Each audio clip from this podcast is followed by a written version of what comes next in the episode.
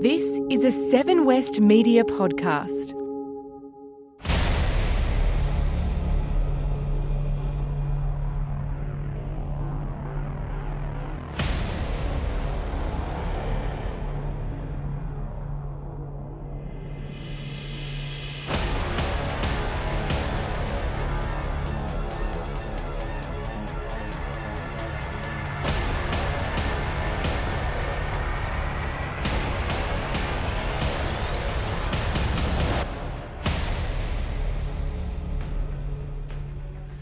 Evening and welcome to 7 live across Australia. You're watching the Leaders Debate live from the studios of Channel 7 in Perth, where Scott Morrison and Bill Shorten will make their plea to the nation face to face over the next hour.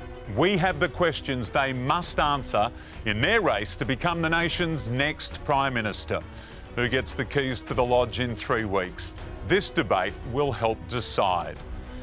Standing by in our Seven West Media studio are the current Prime Minister and Liberal leader Scott Morrison and the Labor leader Bill Shorten. We thank them for their time tonight and for making this debate happen. For three weeks, we have heard their election rhetoric. Tonight, they'll be tested by each other, by you at home, and by our panel of Seven West's political editors live. Helping break through the campaign spin tonight is Mark Riley, 7 News political editor. Good evening to you, Mark. And the journalist who helped negotiate this debate, Lanai Scarr, federal political editor of the West Australian. Welcome, Lanai. We're in front of a live studio audience tonight, independently selected by YouGov Galaxy. With us, 48 undecided voters who hope to have a clearer picture of which party they will prefer to govern our nation after this one hour debate. And we'll bring you their verdict on 7 News here in Perth right after the debate, on the latest at 10:45 p.m. nationally and in tomorrow's edition of the West Australian newspaper. Now, the rules. This is how the debate will work tonight. Each leader will make a three minute opening address. During their pitch to you, a timer will appear when their final 30 seconds is counting down. We won't cut their mics, but the timings are there to make sure each leader gets a fair chance to get their points across. Then we'll ask seven key questions. Both Mr. Morrison and Mr. Shorten will get one minute to express their view before tonight's debate begins. What unfolds will also be timed, but if it's clearer a point needs to be finished, it will be allowed.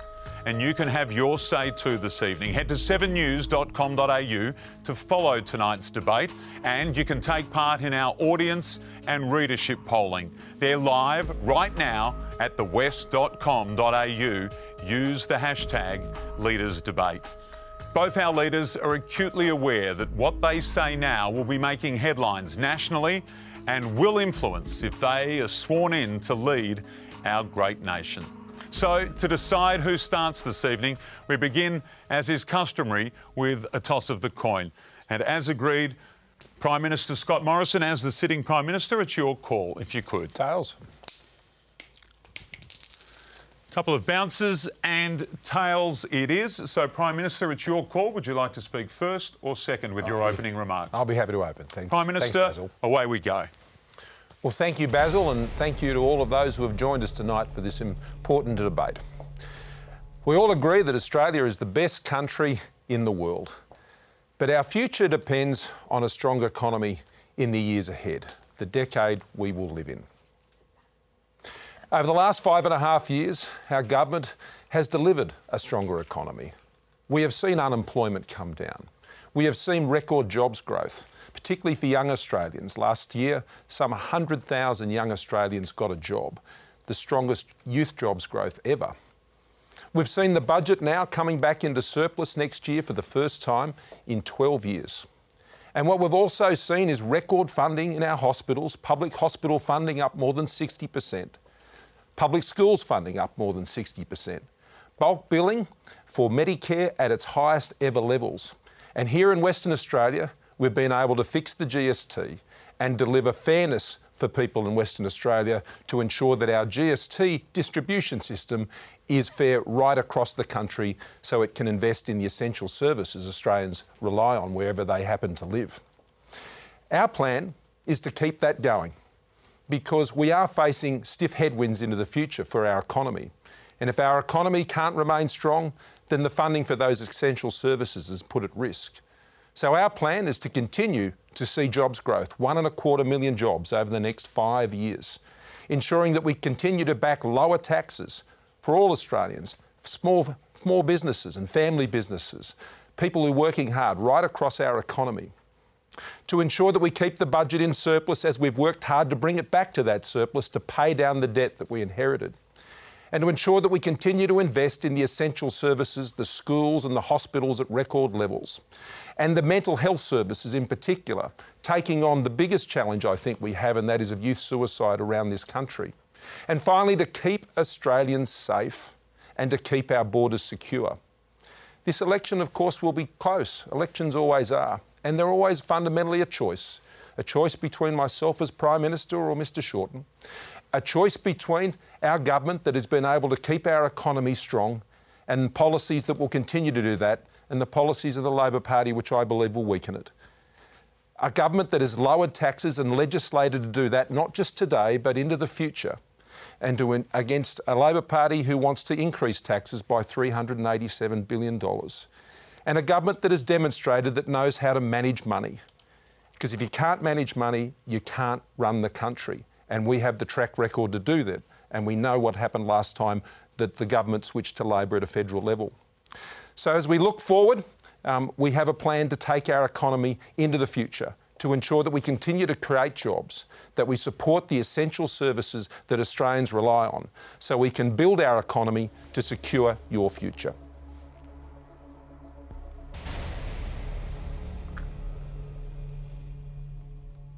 Good evening, everybody. Well, I hope that uh, right across Australia you find tonight's debate informative. I'll certainly put forward Labor's positive plans and I look forward to a great discussion. And also, I must acknowledge that this is the first time ever there's been a debate in Western Australia, a leaders' debate, so congratulations to the West, you scored the first debate. I'm optimistic about Australia's future. I believe that when we invest in people, that when we aim to be our best, there's no holding our country back. I lead a united and stable team, and we've been working on the policies to make sure that Australia's future is a fantastic one. I want Australia to have the world's best health system. I want to make sure that we build a stronger Medicare, that our hospitals are properly funded, that people don't spend too long on waiting lists to get the surgery they need, they get help with their out of pocket costs when they're battling cancer, and I want 3 million pensioners to be able to access dental care. I want the world's best education system. Three and four year olds getting support going to kindy. Best schools, best TAFEs, best unis. I want to make sure we're training our people for the future. Now, we can afford to pay for these because we've made the hard decisions going forward. We acknowledge that some people won't be happy, but what we want to do is stop providing tax loopholes to the top end of town and those already very well off, and instead we prioritise childcare costs, the pensioners, hospitals and schools. Also, what we want to do is start tackling the big issues which are affecting everyday Australians.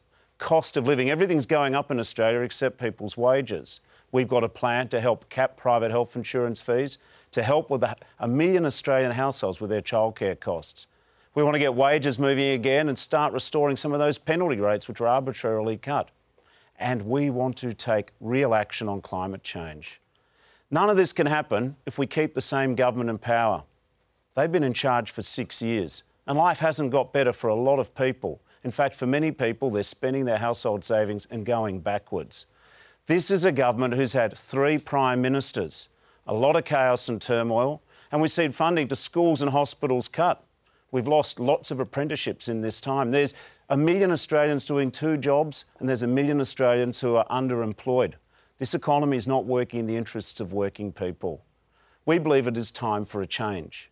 Tonight, we're going to outline our exciting policies to put middle and working class people back on top, from childcare to looking after the pensioners and the schools and the hospitals. We understand that this country works best when everyone gets a fair go, and we're not going to be deterred from taking action on climate change. We shouldn't be the generation who hands on a worse environment to our kids just because the current government wasn't able to get its act together on energy prices or climate change. I look forward to a really good discussion tonight. I look forward to hearing people's questions.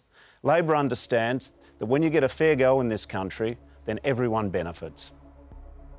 Thank you, Mr. Shorten, and thank you, Mr. Morrison. So, indeed, let's get that discussion underway. To our first question now tonight, and over to our moderators, Mark Riley and Lanai Scarr. Just a reminder the first question, after the first question is asked, both leaders have one minute to speak before open debate begins. Our first topic tonight is on the subject of trust. Mark Riley, it's over to you.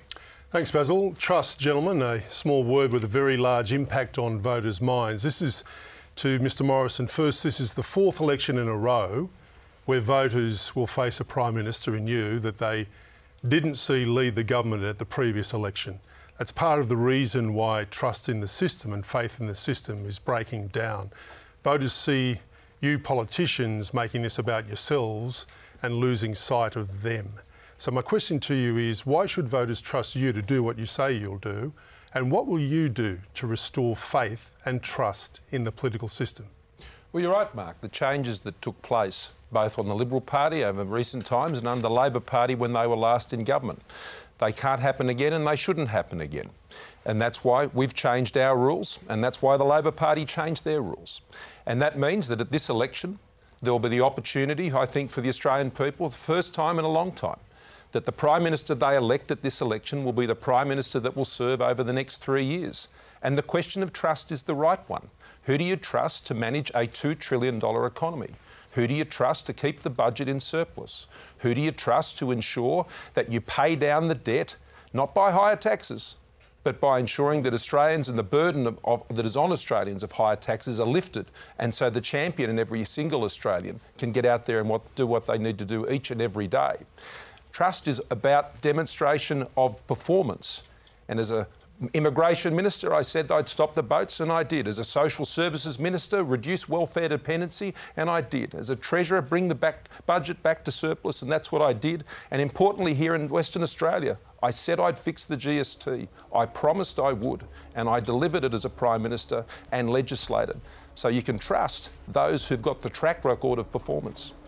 Right, Mr. Shorten Trust, you were one of the pivotal figures, obviously, the so called faceless men who uh, was involved in the toppling of Kevin Rudd and the rise of Julia Gillard, and then the toppling of Julia Gillard and the reinstallation of Kevin Rudd, a kingmaker, if you like, who now wants to be king. Why should voters trust you, and what will you do to restore trust and faith among voters in the political system? Thanks, Mark. It is fair to say that trust in politicians is at an all time low. And I think all of us share some responsibility for that. The question is how do we improve people's trust? The big problem I see is that most voters I talk to think that too much of politics is about people and personalities and not enough about the people of Australia. It's too much about the politicians. So, what we're going to do is rebuild trust in institutions by establishing a National Anti Corruption Commission. So, that's an institutional down payment. The Commonwealth, the politicians shouldn't be above these uh, anti corruption commissions. But we're also trusting the Australian people with our policies. See, to be trusted, we want to trust people, so we've put all our policies out there. We've been upfront about what we want to do and how we're going to pay for it. I think the real challenge of trust also comes to how united your party is. What people said to me over the summer break is, we just want to vote for one Prime Minister for the next three years. My party's united. I'm concerned that the government's deals with Clive Palmer and Pauline Hanson means you vote Morrison, you get Palmer and Hanson. I can um, reveal some figures tonight from the hardworking people at the Australian Electoral Commission. As of 4 pm today, 110,000 voters had voted in pre polling today. That's almost double the amount that voted on the first day in the 2016 election. Why don't people want to wait another three weeks to hear from you? Well, I think what we've seen in, in recent elections, and I'm sure Bill would agree, we've seen people taking the opportunity to vote uh, using the pre poll method. That's become more of a common practice. And so that's why today's debate is important. It starts today. Today is the day we should know what is the total tax bill that Bill is going to put on people? What is the bill that is going to be sent to the Australian people for the spending that he is engaging in over the course of this election. What is the cost of his emissions reductions policies? These are questions as yet I'm still waiting for the answers to. On the issue of tax, I know it's 387 billion by the individual measures specifically that they've talked about. But during the course of this campaign, Bill, we're still waiting to find the answers to those questions. Maybe you can enlighten us. Well, Mr. Shorten, we've commuted uh, seamlessly there from a question about why people are voting early to allegations against you. What have you got to say? Well, I think people are voting early because they want to change a government. I mean, how many times do you give the Liberals a chance before you say that voting Liberals the triumph of hope over experience? I mean, let's be candid. This economy is not working in the interests of everyday people. So I think people are keen to vote early. I don't think it is just a question of convenience. I think there's a mood for change in Australia. People want to see us take real action on climate change, for example. People want to see us look after working and middle class people. I think it is wrong in this country that pensioners and older people get discouraged from going to see the dentist because they can't get any help from the government to pay for the bills. I think it's wrong in this country that you've got men and women go to work, uh, a million households are paying more for childcare than ever before, and there's no relief. So I think people are in the mood for change.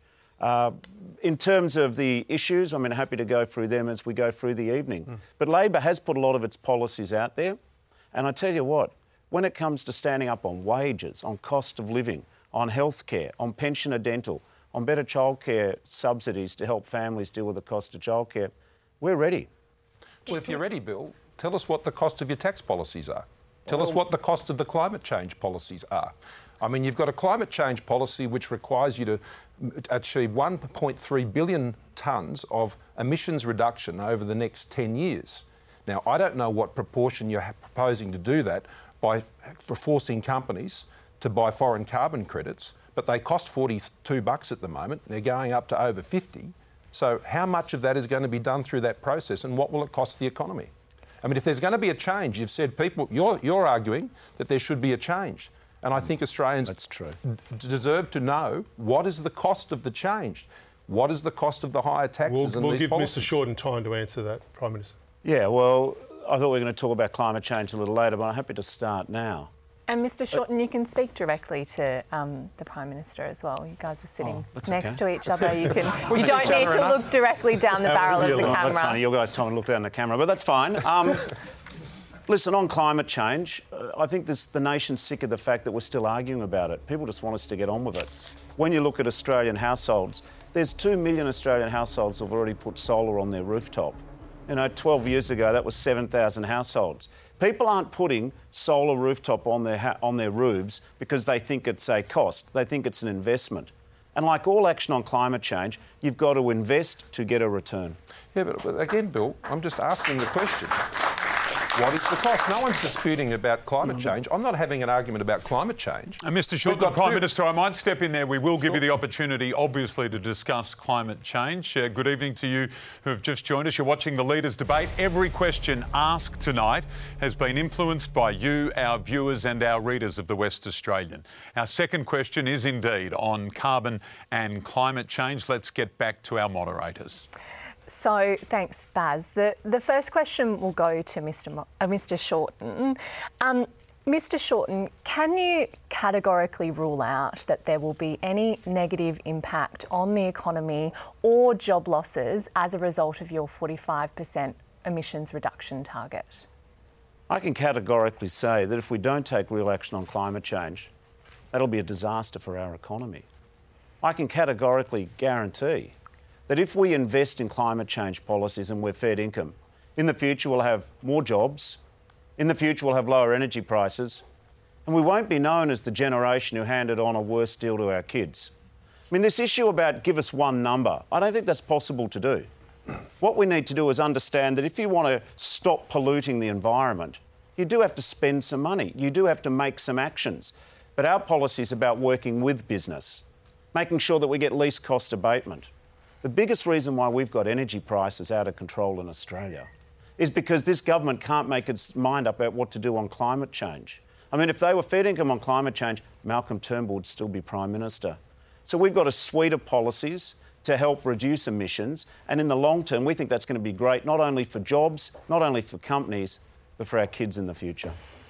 Mr. Morrison, you are a father of two young daughters. Um, do you? How much of a threat is climate change to Australia's future, and how urgent is the need for action on climate change? Well, I think it is a threat, and I think it does require urgent action. It's a question of um, what your targets are, and our policies haven't changed in terms of what our emissions reduction target is over the last four years. It's been the same. It's 26% emissions reduction. And let us tell us what we did. When we came to government, there was an over 700 million tonne deficit in meeting, meeting our Kyoto 2020 targets.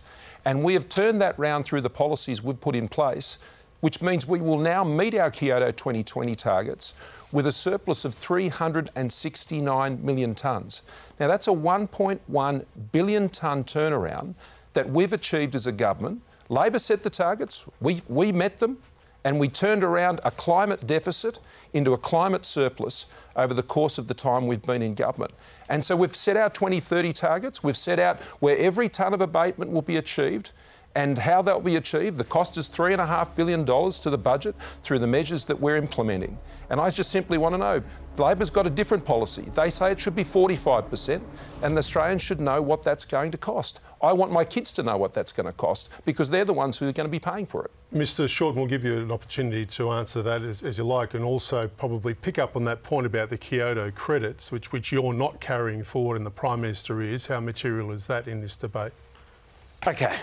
Well, the problem which we're debating here is is the government fair dinkum on climate change or do we have better policies? The government wants to scare people and say that if you uh, vote Labor and we take real action to get more renewables in our energy system, that somehow this will be some horrendous cost. The fact of the matter is, I've heard this argument before. When people stopped tipping chemicals into rivers, they said it would cost business more to stop the chemicals being tipped into the river. Asbestos used to be the most common building material used for 30 years. And there were people who complained when we said we shouldn't use asbestos anymore. There's nothing wrong with requiring change, but we'll work with business eyes up at Sun Metal Zinc in Townsville. It's a very large refinery. Uh, there because of the investment, the cost they spend on building a new solar farm. They now get much cheaper power to the refinery, which has helped keep the refinery in business. An argument which says that you shouldn't change or you should change so slowly that it's not going to have any impact is an argument which says that the future's too hard. This government's finding too many excuses not to act. In terms of uh, our policy, we want least cost abatement. We want to make sure that we work with business. I mean, I speak to business all the time, and they've said to me, for goodness sakes, Bill, can't we get a bit of bipartisanship? And I've said, yep, no problems. What I've said to them is, we'll take the Malcolm Turnbull National Energy Guarantee and we use that as the mechanism we use in business. They say, thank goodness. And I said, but sorry, there's a catch. Now they've got rid of Malcolm Turnbull, they dropped the National Energy Guarantee. I mean, business wants certainty, they don't want surprises. I spent my life representing people in the steel industry, the cement industry, uh, aluminium, people who work in internationally competitive industries. We will work with them, but we can't keep ducking the issue. And we're going to take on the government's scare campaigns because, frankly, if we don't, then we're selling out the future. Mr. Probably. Shorten, one of your um, uh, one of your climate policies is that you want 50% of all new cars sold in Australia to be electric by 2030. Um, the Nissan Leaf is one of the m- more popular electric vehicles on the market. How much does that cost?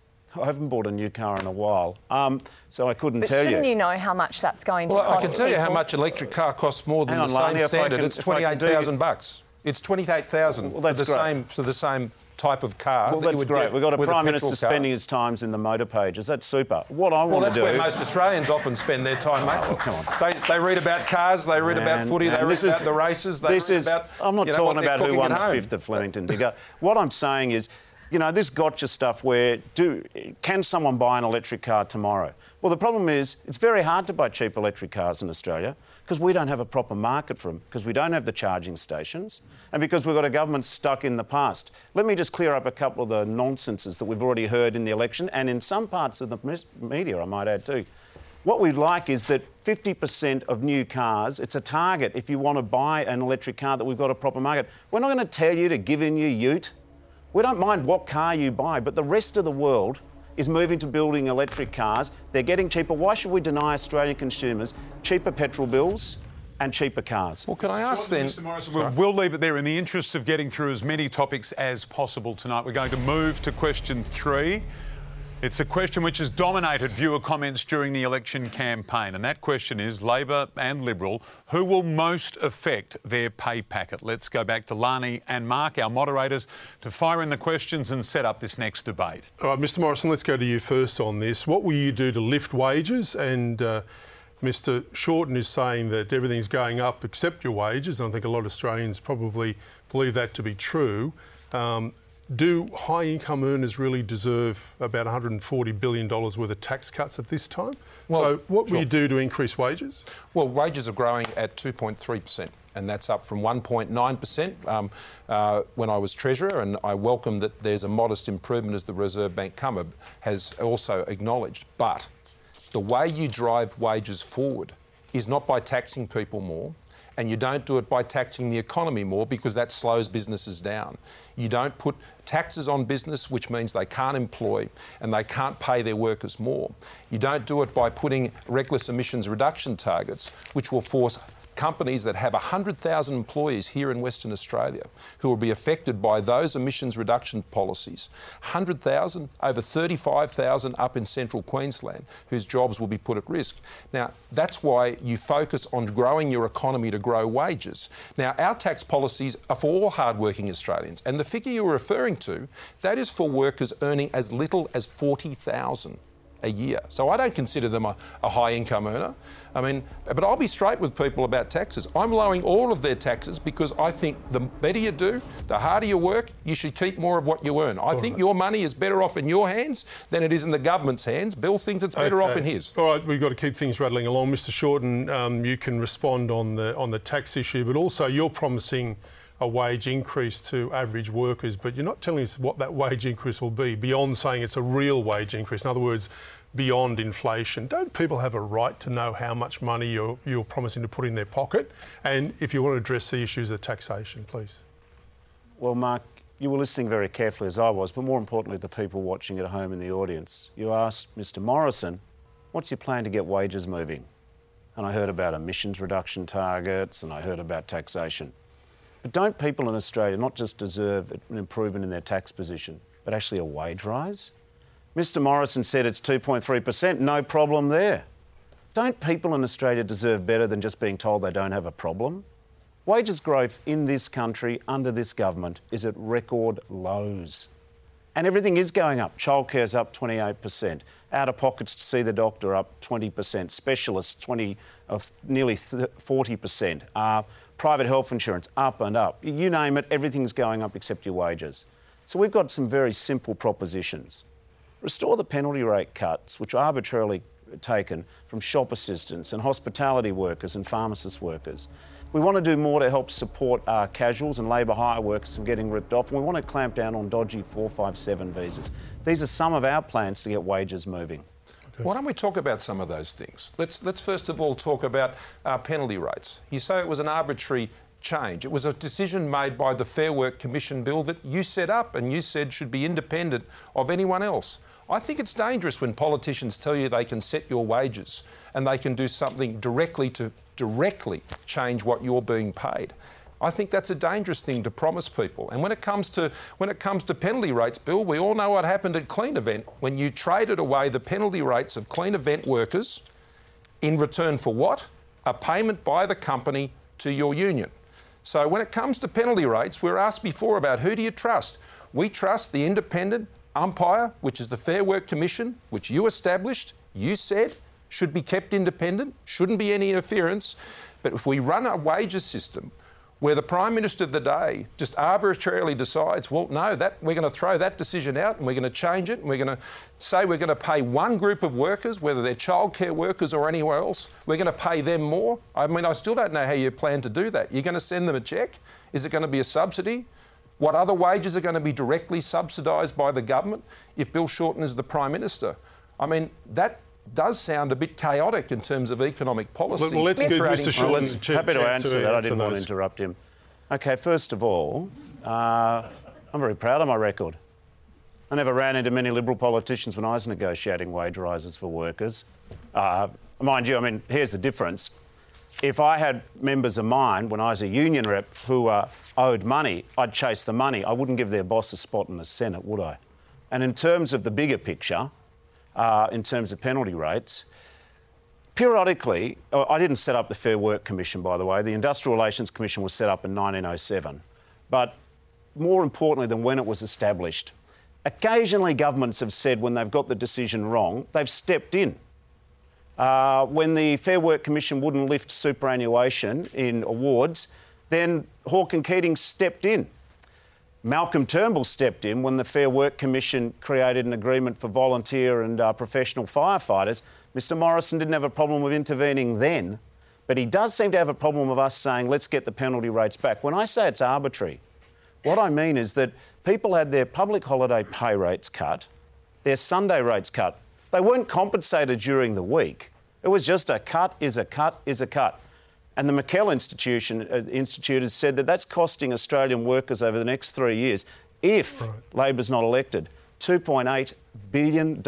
These are low paid workers. For Mr Morrison, I accept, you know, has a good wage and he earns that.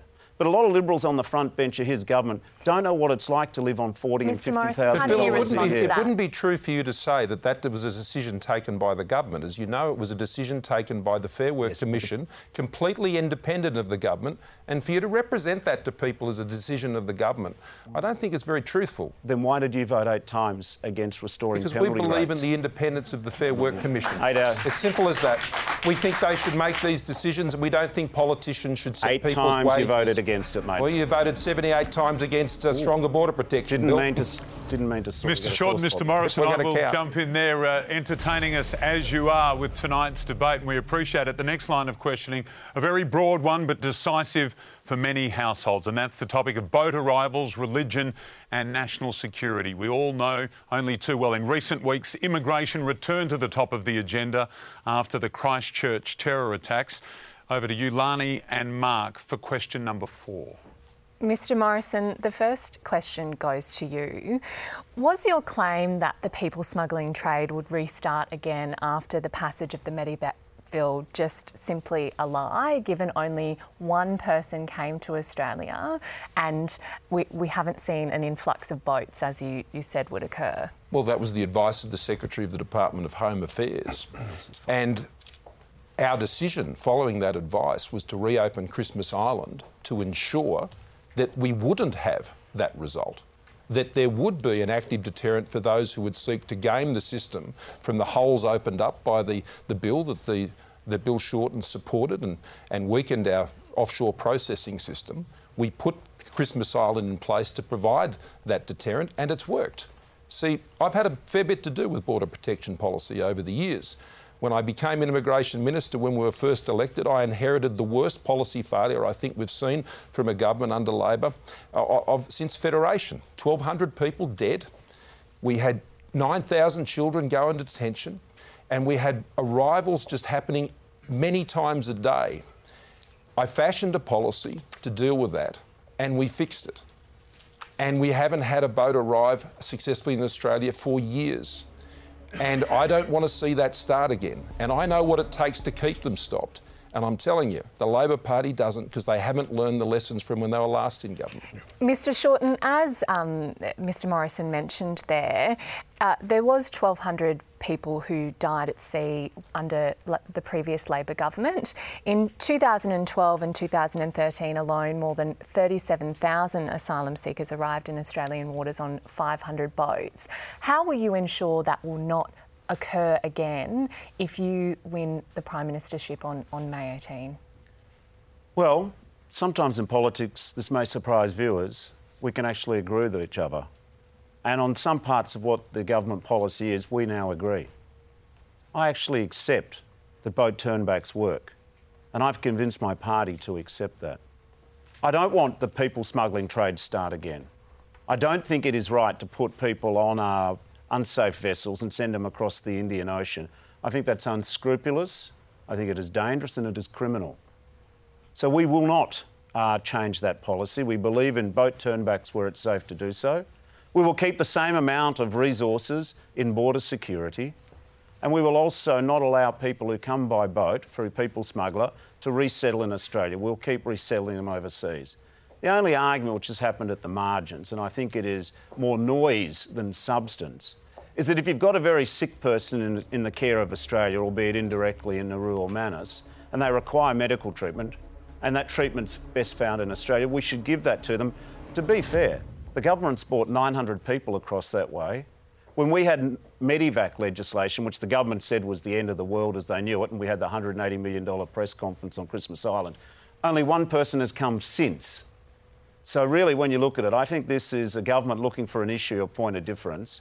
We just uh, think we accept that we don't want the people smugglers to start again. And I just say to the government, on behalf of people who might be uh, conned to go on boats, please don't encourage the people smugglers. We'll go to debate now between. Well, can, can Well, I, I think it's important. The internet- can I, other can I people a smoke- response to that. by I all mean, means, you've had you to go. say, Bill. What I, what, I, what I take issue there is that Bill is saying that we have the same policies on border protection, and it's not true. The Labor Party will, rest- will abolish temporary protection visas if they are elected to government. That's their policy. And I remember, I remember it very, very vividly.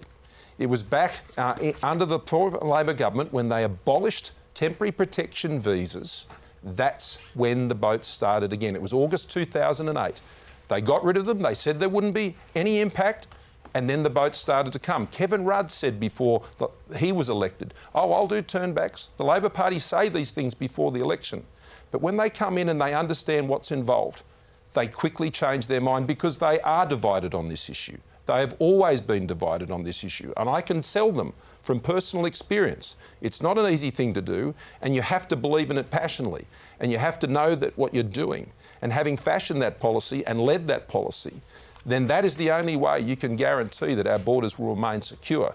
The Labor Party, it's just not in their DNA. They Mr. really don't Shorten, believe Mr. it. Shorten, the No, hang on, there Mark. He's, you'll he's made that abolish point. I think I should answer it. Yeah. Sorry, was that what you were going to ask me? Yep, Okay. absolutely. Um, listen, we are going to have boat turnbacks. I didn't say our policies are identical in every way. They voted against Medivac legislation. Uh, but when it comes to the fundamentals, we are completely committed to stopping the people smugglers coming back. I accept the lessons of the past. And I accept that where the Liberal Party has an idea or parts of an idea which I think work, I'll adopt it. What people hate in Australian politics is when one side says there's nothing good on the other side and vice versa. Well, I'm not going to be that sort of Prime Minister if I get elected. I accept some of the experience which Mr Morrison has said. We don't want this evil trade to start again. I suppose I do differ in tone in terms of the time it's taken to resettle people.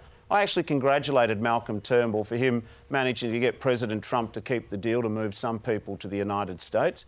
What I don't want to see, though, is that the proposition that, uh, of the demonisation of refugees. What we don't want in this country is to be a country which says that minorities should be picked on by ma- majorities.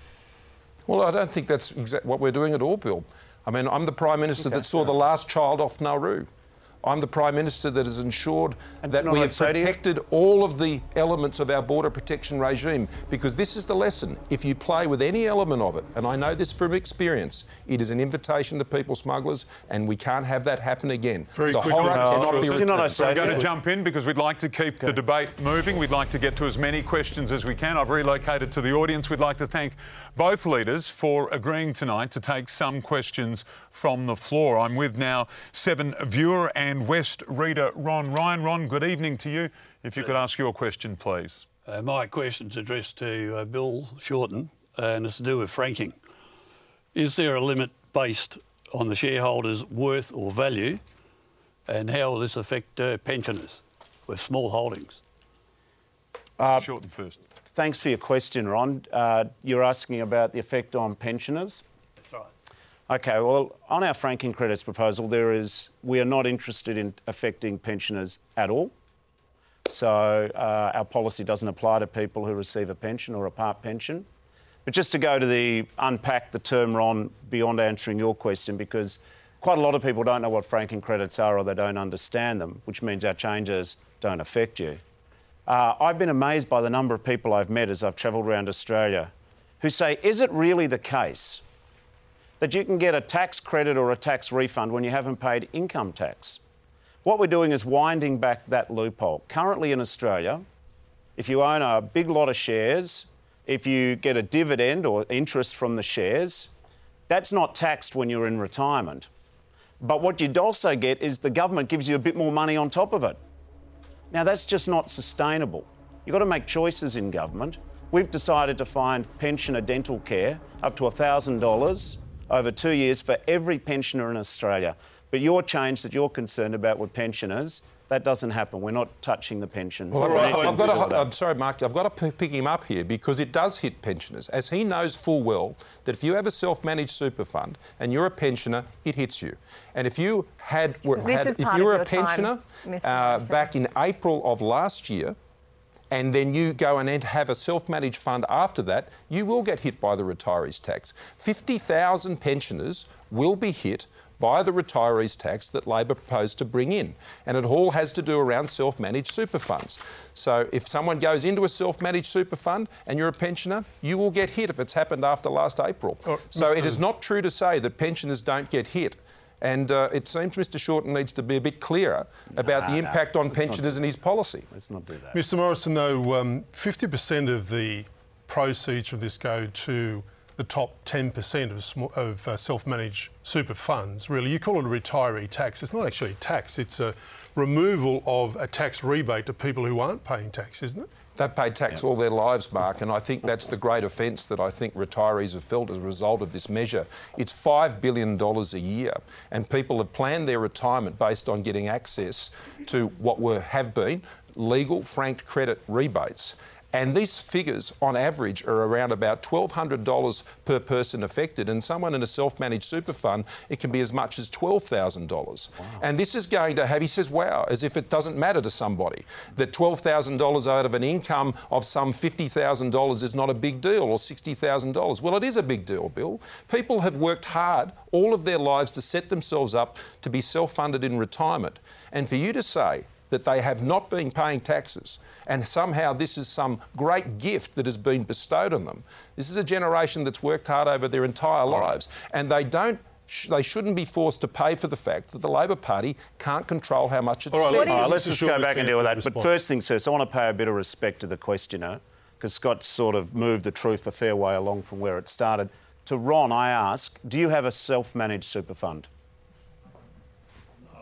All right, so I wasn't talking about self-managed super funds. Just You said no pensioners were affected. Bill. Well, in Ron's No, circumstance. no, you didn't. You didn't qualify it. You don't get to slink away from it like you did on the press conference the other day and say you didn't hear the question properly. What happened is you said pensioners are unaffected, and that is not true about your policy. All right. Well, first of all, let me state very clearly pensioners and part pensioners are not affected. Anyone who, and there's about 20,000 that we were aware of as of March last year, who are in a self managed super fund, because they're not normally the vehicle of choice for the 2.6 million pensioners in Australia.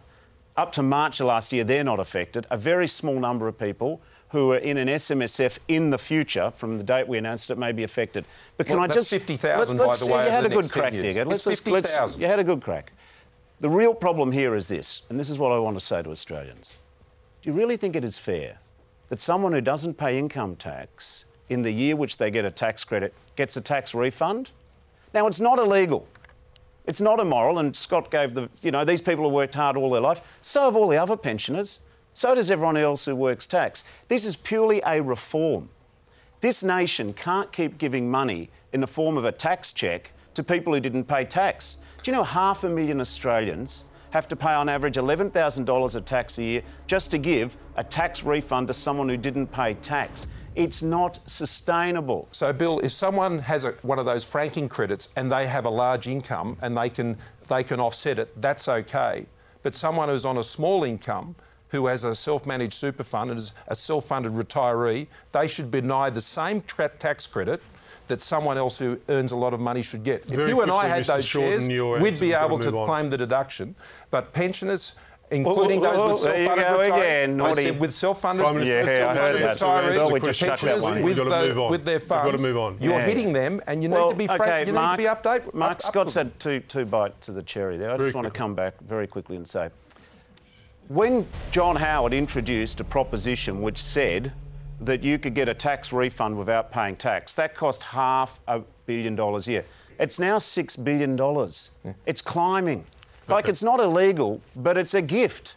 The nation can't keep giving a gift All right. Yeah, of a they don't tax think it's a gift, Bill. All right, they Mr. think it's Short, Well, we've Mr. got to wrap Morrison, I will have to jump in. Uh, we don't have an infinite amount of time, so we do want to get to question six. Another question from our audience. Thank you to Ron for his thought-provoking question. I'm now with Corey. Corey, all yours. Prime Minister, I'd like to ask you a question. What do you think of Clive Palmer and, and his questions today? What, And his comments today? So, what does Clive Palmer got to do? Well, Well, how Clive- important is Clive Palmer to your campaign? Well, Clive Palmer's not part of our campaign. Clive Palmer should pay his workers, and Clive Palmer there should settle go. things up, and Clive Palmer should do what every other Australian should do, and that is they should abide by the law, and that's why our government is actually pursuing that through the courts as we speak. Um, there's an election on. You've got to decide where you put your preferences. Bill Shorten and his team, they tried to get Clive Palmer's preferences. Rubbish. I think the only thing, well, I'm sorry, Bill, Rubbish. um, you actually had your own people talking to him, as Clive has, has clearly pointed out. It seems the only thing you're upset about is he's said no to you because he think you'll be a danger to the economy. But when it comes to Bill, when it comes to Clive Palmer, look, he has to obey the law and do the right thing by Yeah, Australians, like everyone else Yeah, we see needs that, to do. we? That's what he needs to do. But at the end of the day.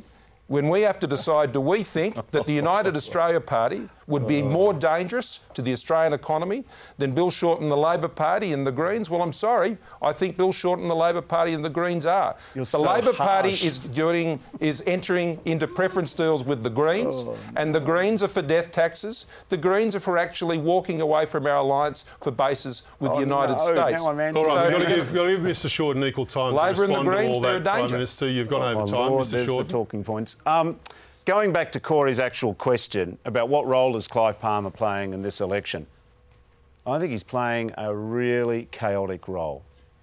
Now, the issue which I uh, had a polite sort of little dig at the government on is that Mr. Palmer and, Q, and his company he's very interested in, Queensland Nickel, went to insolvency. They owed $74 million to the workforce. That is a lot. Now, what happened is that the taxpayer, under the law, stepped into the shoes of the workers, gave them $70 million, and then Mr. Palmer owes that amount of money to the taxpayer. Now, I think it's downright cheeky of this man who's basically got a tax free loan from the government for not paying his debts, is now spending all that money bombarding you with these crazy posters and the, you know, whatever Australia and, uh, you know, and the digital wallpaper he's sending you. It's not on. So, I, you know, I, but the deeper issue here isn't even that. If Mr. Morrison w- wants to sort of smirk about getting some deals with Clive Palmer, so be it. I couldn't ultimately do a deal with this guy. No, you didn't. Because, well, that's true. I didn't. You did. He rejected And you. you're going to re- no. He rejected you. You even had the the Sorry, unions were even up in Townsville Oh. trying to get a special deal for the port. For goodness' sake, Bill. I So didn't mean to interrupt. Well, in- interrupt in a lot of But let's go. Let's was, no seriously. Let's finish this point. It's a real issue because Palmer.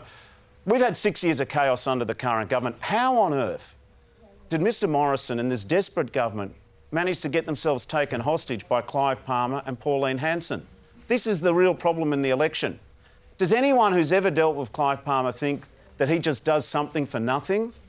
If Mr. Palmer's preferences, which are crucial to helping Mr. Morrison get some of his MPs elected, which is why they did the deal, what debt is Mr. Palmer going to come knocking on the door of the Prime Minister if, in fact, Mr. Palmer rescues the Prime Minister? We've Absolutely had six. nothing. Oh, yeah. Absolutely you haven't met So Clive I- Palmer if you believe that. We'll step in I there. What- what's the say- Oh, he's a, gre- he's a good Palmer, Samaritan, is Clive? Palmer. I He could, just- uh, well, of course not. There are no policy yeah, deals you're a when it Samaritan. comes to this arrangement. Oh, yeah. But I ask you the It same. was just lucky. Bill, I'll He's ask the you unicorn same. of liberal politics. Bill, I'll, I'll ask you the same question with the Greens. What is the deal with the Greens? And when the Greens come knocking, how much further will you go? We've put our policies out there. See, that's the difference. When you So run what- a, what's the basis of the deal Sorry, with the Greens? uh, when you're finished, I'll have a go. Have you finished? The point about it is, we're not going to coalition with the Greens. The fact of the matter is that we prefer their views to One Nation and to some of your views, but I'm running to form a government. And I tell you what, if you don't think that Clive Palmer and Pauline Hanson are pretty dodgy people to be working with, well, then I think that's a mistake. And I tell you what, the Australian people are onto them. Well, we put one nation below. Um, Well, not the Nationals, though, of course. They're your coalition partners, the Nationals, except when it's convenient for them not to be your partners. Well, we're- Mr. they're Shorten, separate Mr. parties. Morrison, we appreciate your answers to that question. Thank you to Ron and thank you to Corey for two very thought provoking questions from our audience. Yes, indeed. So, our final question tonight, and it's one that perhaps many of you would not have imagined would be asked. We are, of course, strongly watching the clock tonight. We have been a little, bull- a little flexible on time during this evening's debate, but it must now finish on time. When the debate begins, I'll ask the leaders to be mindful of the time. So, for our final question tonight, Lanai and Mark, it's back to you. So, this is a question to both of you. Mr. Morrison, what do you admire about Mr. Shorten? And Mr. Shorten, what do you admire about Mr. Morrison? I, I respect anyone who serves in the Australian Parliament and seeks to serve in the Australian Parliament. Public service, whether as a politician or as an official, or wherever you would seek to serve your country in the Defence Forces or any other place, is, is a service. And, uh, and Bill and I both made that decision in our lives to, to do that. And of course, I respect him for doing that. Mr. Shorten? Okay, well, I respect Scott for more than just he's a politician. I actually think, on the topic of mental health, uh, I've listened carefully to his words, and I think he does have a view about that topic. I think that's a really important topic. Uh, I also respect the fact that uh, he, he serves in the parliament, but he's also a man of deep conviction. Now, I don't agree with every policy position he holds, but I think he has a sincerity and he has a real conviction about what he believes in. But on mental health, Scott, you know, I reckon you're doing good work, and uh, I look towards us working our policies more closely together. All right, well, Mr. Shorten and Mr. Morrison, thank you for those very respectful answers. As you can all see at home and here in our audience over the past hour, the leaders have debated the topics our viewers and our audiences and readers have flagged as key to who they will choose to vote for. You'll know in your mind who has won and who has lost tonight's debate. But like all debates, we will allow a final say. Now, as the Prime Minister opened the debate, we will invite the Prime Minister again to lead our closing statements so that Mr Shorten will conclude. Prime Minister, it's over to you. Thank you, Basil. Well, thank you all for watching this evening and thanks for participating. And thank you, Bill, for agreeing to be part of this debate and, and everyone who's been involved. This debate is important because ultimately Australians will make a choice in a few weeks' time. And it's a very important choice. And it's your choice. It's the choice you get to make about the economy you will live in over the next decade because it really does have that big an impact. The decisions made in one term of government will reach out across the next 10 years. We saw that last time was Labor was elected in 2007 and it's taken us 12 years to get back to surplus. It's taken us more than a decade to get to the same levels of employment in our economy that uh, we had at the time when the Howard government left office. And it's taken us all that time to restore when it comes to our borders and, and other important policies. So the decision is important, and I believe it will be close. And the decision is a choice, as I said at the outset. It's a choice between a government that has kept the economy strong and has a plan to keep it strong to create more jobs, to be able to invest in the essential services that Australians rely on, on our hospitals and our schools and our roads right across the country. You can't run a essential services program unless you have a strong economy. That's what makes it possible. That's why the Liberals and the Nationals are always so focused on running a strong economy. And you know, you can't run a country if you can't manage money. And we have brought the budget back into surplus. And that means we can be relied upon to keep it in surplus and to pay down the debt and to ensure that we can put Australia on the right tack for, for future generations. And as a government, we believe the choice is to lower taxes because we think as we go into what is going to be a very difficult period ahead, that we've got to get it all very much on track. We've got to keep our spending under control. We've got to keep our taxes under control. We've got to ensure that Australians have as little baggage to carry and businesses have as little baggage to carry as they can. And so there is a clear choice higher taxes or lower taxes, strong management of, the, of, of, finances or weaker management, a strong economy or a weak economy. We're going to build our economy to secure your future. Well, thank you. Thank you, everybody, for listening.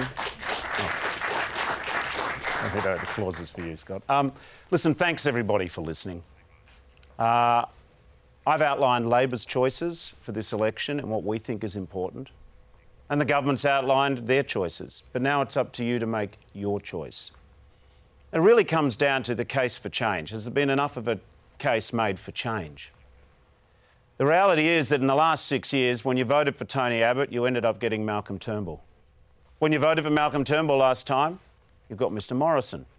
When you vote for Mr Morrison this time, who knows, you might get Clive Palmer or Pauline Hanson. The chaos has to stop. But in it, even as important as the instability of the current government, is the question is this a strong economy for who? Who benefits at the moment? It is fair to say that in the last three years, corporate profits have gone up 39%, but wages have only gone up 5%. It's fair to say that childcare costs are up, private health insurance is becoming a luxury, that the government's cuts to hospitals and Medicare have meant that we've seen are greater out of pocket costs to see the doctor. And of course, the government hasn't kept the promises it's made when it was first elected of proper funding of schools. And we've seen the number of trainees and apprenticeships fall by 150,000. So this economy is not working for you. Our choice is different. If you want to have properly funded schools and hospitals, vote Labor. If you want real action on climate change and no more excuses, vote Labor. If you want to see 3 million Aussie pensioners and senior healthcare hold, card holders get uh, $1,000 support for their dental costs, vote Labor. If you're one of 1 million Australian households who use childcare and earn less than $175,000, vote Labor for our $2,000 subsidy. If you want to actually see penalty rates restored, and if you want to see a united team take us forward for three years, vote Labor. This country works best when everyone gets a fair go, and that's the Labor motto a fair go for all. Well, gentlemen, you were. Um, the audience have applauded. We've had a, a great free flowing debate. You went over yeah. time in some areas. You were incredibly brief when you were asked to be nice to the other person. So we've actually got a little bit of time up our sleeve, which allows us a minute each. To, for this question, Mr. Morrison, you first. What should voters know about your opponent that they don't know? He's not telling you what the cost of change is. That's it. He's not telling you. Tonight we've had a lot of time to answer questions about what will the tax bill be, what is the cost of the emissions reductions policies, and we still haven't got the answers. And we're even still getting not the straight answers in terms of what the impact is of the retirees tax and these other issues. So voting has started. People deserve to know what the cost of change is.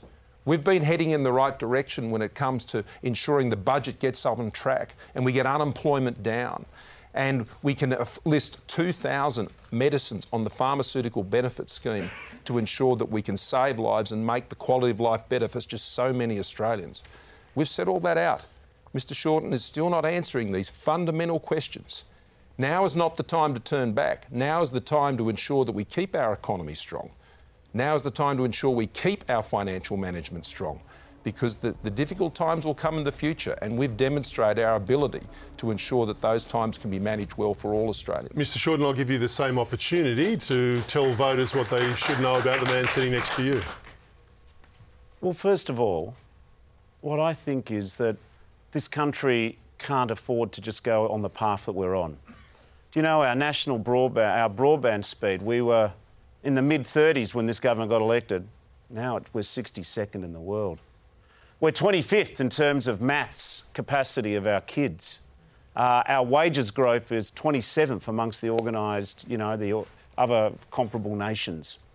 You know, Mr Morrison says there's a cost to change. I tell you what, Mr Morrison, Scott, the change, the cost of not changing is this: longer waiting lists for hip surgery and arthros- uh, and uh, cataracts. The cost of not changing is more and more people not being able to deal when they're in the fight of their lives of cancer with getting the support they need and help with the out of pocket costs. The cost of not changing is that we hand on a worse environment to the kids. The cost of maintaining tax loopholes for the wealthy mean that our hospitals and schools and childcare and pensioners don't get the fair deal that they deserve. That's the cost of inaction. Gentlemen, thank you very much. You've been. Thanks for the frankness of, uh, of your answers tonight. I think we've, we might have broken some new ground here. You've actually engaged, and we appreciate that. I'm sure voters do as well. Uh, they don't often see leaders talking to one another about the issues. There's been some good humour. Thank you for that. A couple of digs. That's always good too. And hopefully, voters have a better idea now about what you both stand for, and we've made it a little easier for them to make that decision over the next three weeks. And we wish you both well over the next three weeks, and uh, may the best man win. Those? Thank you very much. Good evening. Yes, indeed. So thank you to Scott Morrison, our Prime Minister, and to Labor leader Bill Shorten. We thank you. Thanks also to Mark Riley and Lanai Scarr for leading our debate tonight. Ladies and gentlemen, please put your hands together for our participants tonight. And as Mark said, it was robust debate, it was engaging debate, and it was thoughtful debate. We appreciate all of our participants' contribution. Now, for our viewers here in Perth, 7 News will be next. We'll be heading to 7 News very soon. You'll have the opportunity to give your response to how you thought tonight's debate ran. And indeed, pass judgment on our winners. Plus, details in a special edition of the West Australian newspaper tomorrow. Later tonight, the latest will have a debrief with our audience and more details on why they chose their winner. That's live on 7 at 10:45 p.m. nationally. Thank you for your company. This has been a special presentation by 7 News and the West Australian newspaper. We hope you have the answers you'd hoped for during this last hour of spirited debate. Will Scott Morrison remain Prime Minister? Will Bill Shorten and his Labor team form Australia's next government? Of course, you have the final say when Australia decides on election day on May 18. For now, from the teams at Seven West headquarters, thank you and good evening.